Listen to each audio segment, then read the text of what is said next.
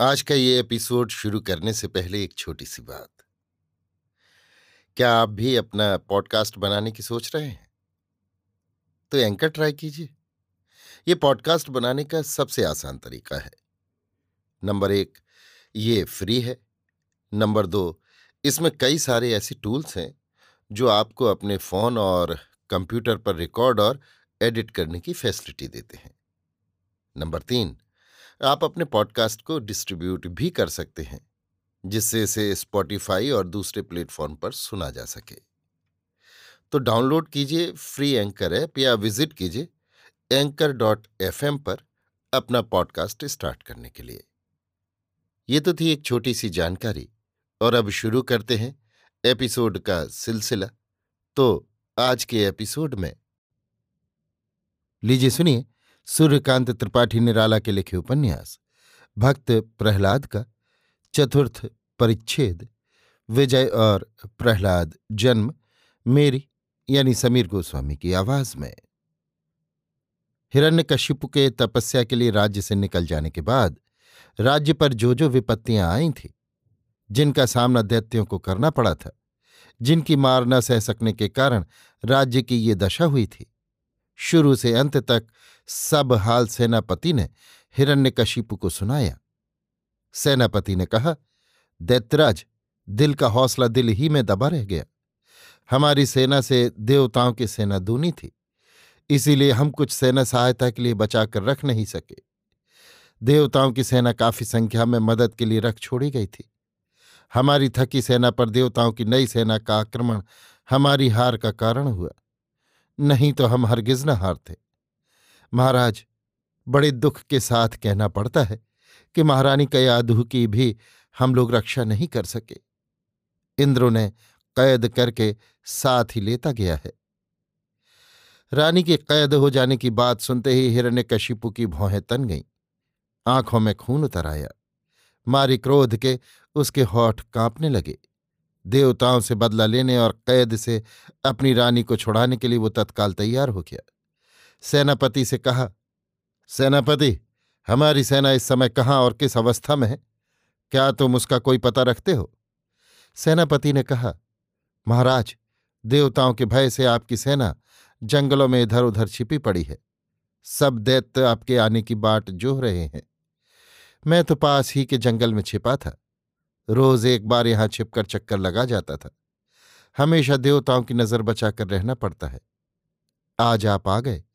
अब हमें कोई डर नहीं रहा। मैं अभी दैत्यों को खबर पहुंचाता हूँ। आप यहीं रहिए। हाँ, आपके भोजन का पहले कोई प्रबंध कर दूँ।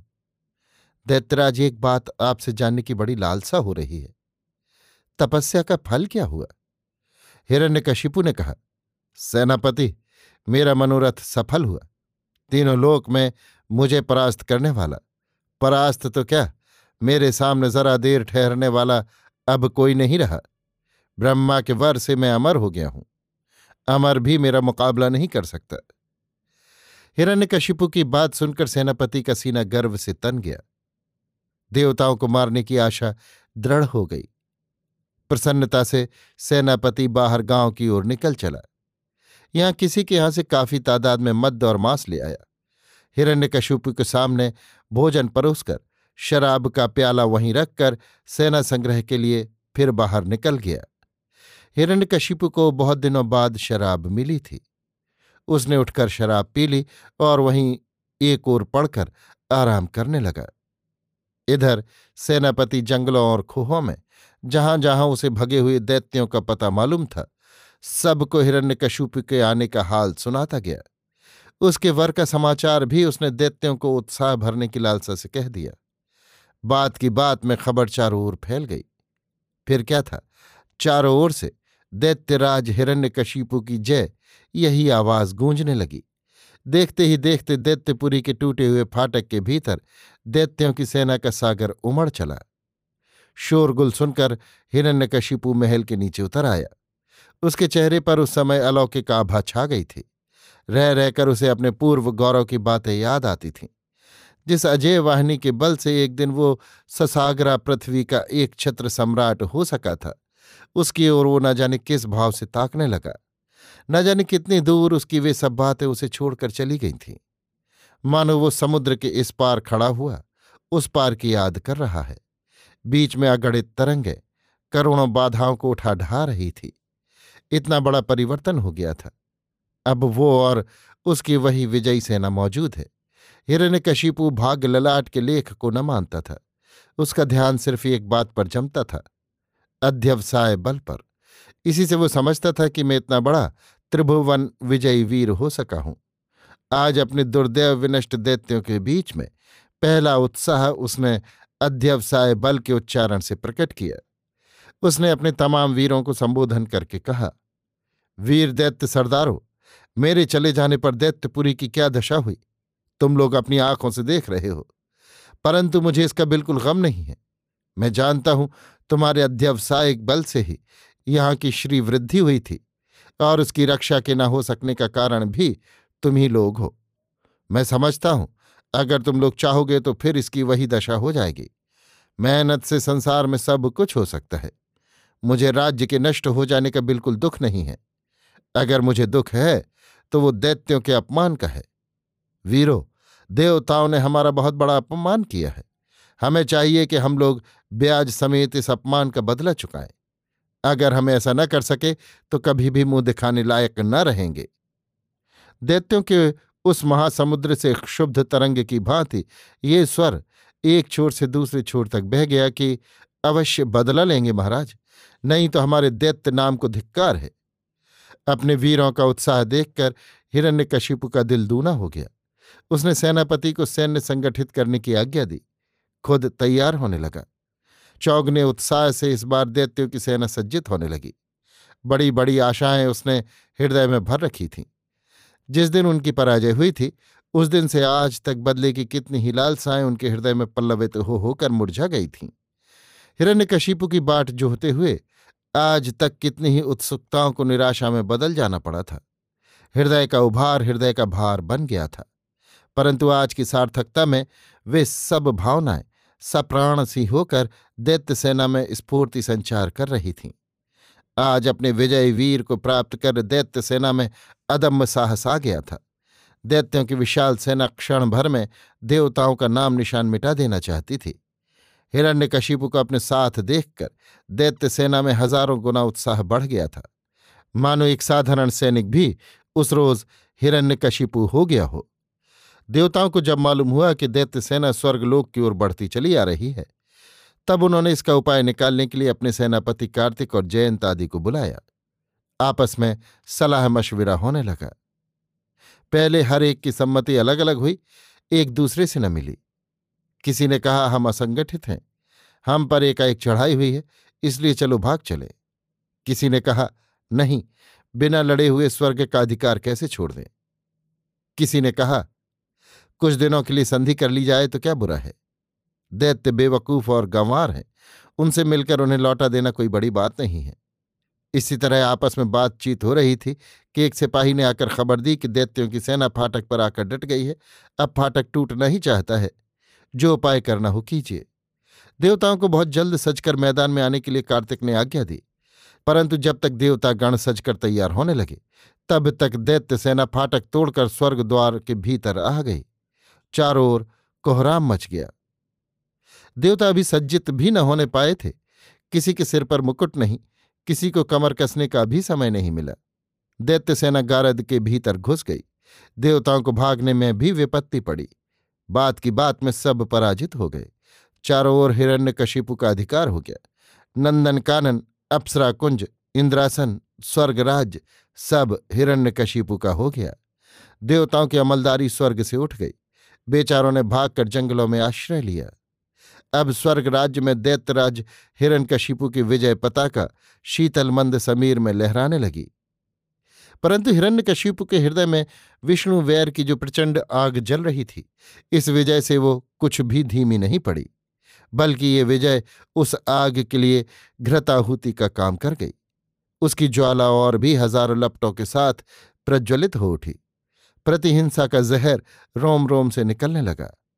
हिरण्यकशिपु के लिए क्रोधाग्नि में इस तरह धधक कर जलने के सिवा और कोई चारा ना था, क्योंकि विष्णु उसके लिए एक विषम समस्या उपस्थित कर रहे थे, जिनका न कहीं पता था, न मिलने की कोई उम्मीद। ये सब बहुत सोच विचार कर हिरण्यकशिपु ने एक निहायत लाजवाब नुस्खा अपने दर्द का आप ही तैयार कर लिया। उसने चारों ओर ये ऐलान करवा दिया कि जो कोई राज्य में विष्णु की पूजा करेगा। पूजा तो क्या उसका नाम भी अगर किसी ने लिया तो अपनी जान की खैर न समझे। उसे तत्काल फांसी दे दी जाएगी। इस कठोर आज्ञा को सुनकर सारी प्रजा थर्रा गई। परंतु राजाज्ञा की अवहेलना करने की शक्ति किसी में न थी। अतः कुछ दिनों तक के लिए विष्णु पूजा का बाहरी आडंबर एक तरह से बिल्कुल उठ गया। केवल स्मरण मात्र रह गया। वासव विजयी वीर हरिण्यकशिपु के दिल में आया कि अब चलकर अपने किले की मरम्मत कराए। राजाओं महाराजाओं का ख्याल उठने भर की देर होती है। उसके पूरा होने में जरा भी विलंब नहीं होने पाता और फिर हिरण्यकशिपु का ख्याल किसी ऐसे वैसे राजा का ख्याल न था। उसके जितने सभासद थे, सबने एक स्वर से इस प्रस्ताव का अनुमोदन किया। हिरण्यकशिपु स्वर्ग राज्य से अपनी राजधानी चला आया और नामी कारीगरों को बुलाकर अपने किले की मरम्मत कराने लगा। इस बार स्वर्ग राज्य की सारी बनावट और सजावट वो अपनी आँखों देख आया था। इसलिए प्रतिद्वंदितावश वो स्वर्ग से बढ़कर अपना किला बनवाने लगा। हिरण्यकशिपु की विजय के पश्चात रानी कयाधु, पुरोहित और उसके पुत्र जितने सब भाग्य की ताड़ना से तितर बितर हो गए थे, सब उसके पास आ गए। सबके हृदयों में हिरण्यकशिपु को देखकर अपार आनंद सागर तरंगे मारने लगा। मुद्दतों से मुरझाए हुए जीवन कुंज लहलहे और हरे भरे हो गए। अपने प्यारे बच्चों को गोद में उठा, हिरण्यकशिपु ने बड़े स्नेह से उनकी राज़ी खुशी पूछी। पुरोहित से सानंद मिलकर रानी कयाधु की ओर जब उसने दृष्टि फेरी, तब हृदय हर्ष से उत्फुल्ल हो उठा। चिंताएँ दूर हो गई। क्षण भर में मुख पर दूनी रोशनी आ गई। पतझड़ के बाद जैसे डालियाँ नए कोपल लेती हैं। आशा के कुल कोमल पल्लव रानी को देखते ही मानो बसंत समीर की सुखद गोद में झूमने लहराने लगे। दैत्य परिवार आज फिर अपने पूर्व सुख और पूर्व पदवी पर आसीन हो गया। दैत्य राज्य हिरण्यकशिपु ने सुख से अपनी राजधानी को आबाद किया। रानी कयाधु चार पुत्र रत्नों की माता थी। सबसे बड़े पुत्र का नाम आह्लाद, उससे छोटे का अनहुलाद, सहलाद, फिर प्रहलाद। प्रहलाद अपने छोटे भाइयों में सबसे छोटे थे।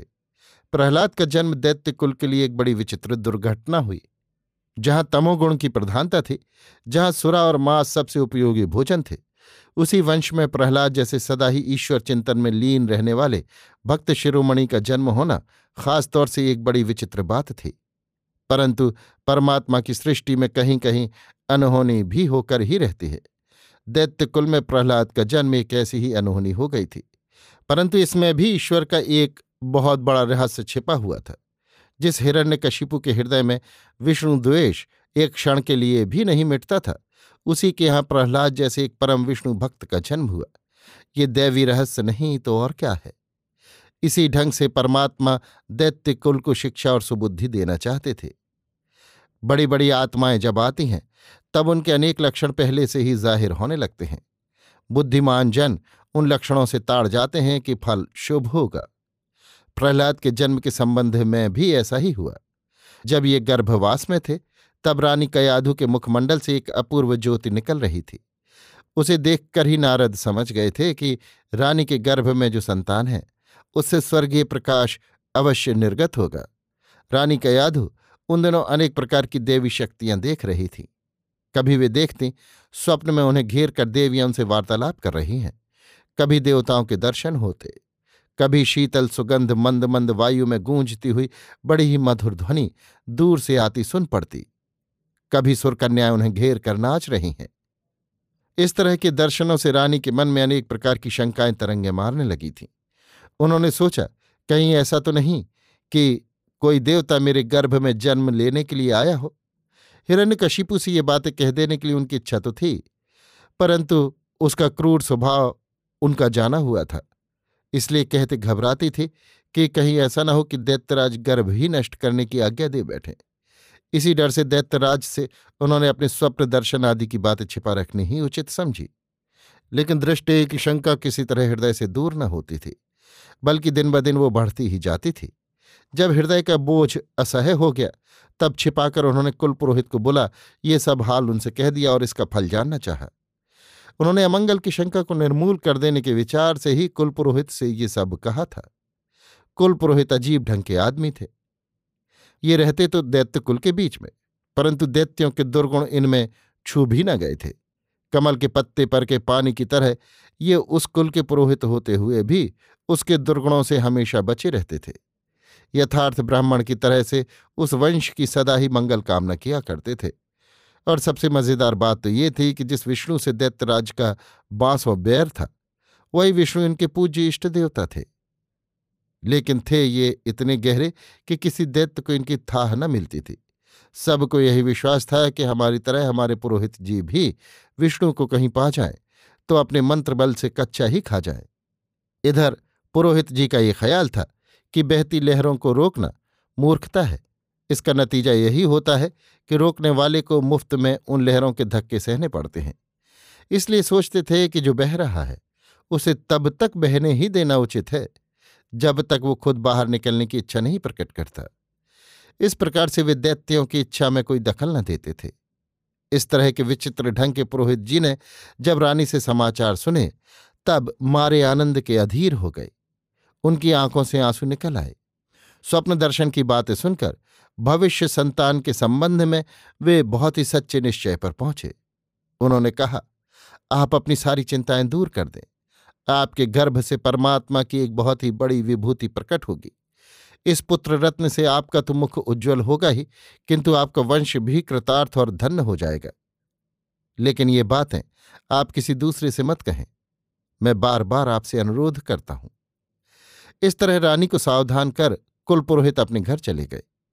समय पूरा होने पर शुभ मुहूर्त में प्रहलाद का जन्म हुआ।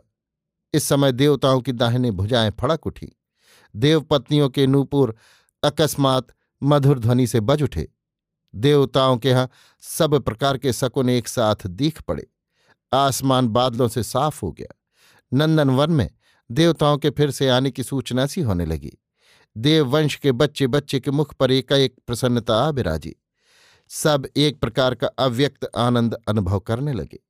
दैत्यराज हिरण्यकशिपु यों तो सभी बच्चों को प्यार करते थे, पर प्रहलाद में न जाने क्या एक विचित्र मोहनी शक्ति थी। ये बालक इन्हें बहुत ही प्यारा था। इनमें एक ऐसी आकर्षण शक्ति थी कि इसके पिता माता ही नहीं। जो कोई देखता, वही अपना सर्वस्व निछावर कर देता था। एक क्षण के लिए भी बच्चे पर से नज़र हटाने की इच्छा न होती थी। सुंदर मुखड़ा प्यार भरा, गुलाब के दलों को मात करने वाले कोमल गाल, भोलेपन की हद कर दिखाने वाली भौहें, सुंदर गोरा रंग काले काले लच्छेदार घुंघराले बाल, हर वक्त होठों पर लगी हुई मंद मुस्कुराहट, बच्चे की कोमल बाहों को सस्नेह भरकर हर एक मनुष्य से छाती से लगा लेता था। रानी कयाधु तो इसे देखकर मारे आनंद के सब कुछ भूल ही रहती थी। प्रहलाद में चंचलता छू तक न गई थी। दूसरे बालकों की तरह वे खेल कूद में समय न खोते थे। उनकी शिष्टता और स्थिरता बचपन से ही उनकी आकृति और चाल ढाल से प्रकट होती थी। वे बड़े एकांत प्रिय थे। दूसरे बच्चों की तरह लड़कों से मिलकर खेलना कूदना इन्हें बिल्कुल पसंद न था। ये एकांत में बैठते, जो कुछ देखते उसी में मुग्ध और तन्मय हो जाते थे। किसने उनको बनाया? वो इतना सुंदर क्यों हुआ? इस तरह के प्रश्न उसी समय से उनके मन में उठने लगे थे। इस विचित्र सृष्टि का कर्ता कौन है? वो कैसा है? ये जिज्ञासा उस छोटी अवस्था में ही उनके हृदय में बस गई थी। ये जिज्ञासा दिन पर दिन बढ़ती ही गई।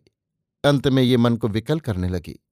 मन की इसी अवस्था में शास्त्र कहते हैं कि गुरु के दर्शन होते हैं। प्रहलाद को भी गुरु के दर्शन हुए। एक दिन उसी रास्ते से नारद चले जा रहे थे। प्रहलाद विकल नेत्रों से विधाता की रचना देख रहे थे। नारद ने इन्हें देखकर समझ लिया कि बालक अधिकारी है। प्रहलाद ने भी नारद को देखकर उनसे प्रश्न का उत्तर समझना उचित समझा। प्रहलाद को विश्वास हो गया कि इस महात्मा से मेरे प्रश्न का उचित उत्तर मिल जाएगा। यही विचार कर जिज्ञासु की तरह उन्होंने मुनिवर से पूछा, भगवान, ये सब जो कुछ मैं देख रहा हूँ क्या है? ये कहाँ से आता है और अंत में कहाँ जाकर ठहरता है? इसका उद्देश्य क्या है? नारद ने कहा, बेटा इस तरह की जिज्ञासा से तुम इसका भेद न पा सकोगे। भगवान की इच्छा से ही इस सृष्टि की रचना, स्थिति और नाश होते रहते हैं। तुम उनकी शरण में जाओ, वे तुम्हें इसका अर्थ बतला देंगे। राम नाम के जाप करने से वे तुम्हें दर्शन भी देंगे। उनसे मिलकर उनके कार्य के संबंध में उन्हीं से पूछना, तब सब हाल मालूम हो जाएगा। ये कहकर नारद चले गए। उनकी बात प्रहलाद के दिल में बैठ गई। गुरु ने रोंधे हुए फव्वारे का मुख खोल दिया। प्रवाह बहने लगा।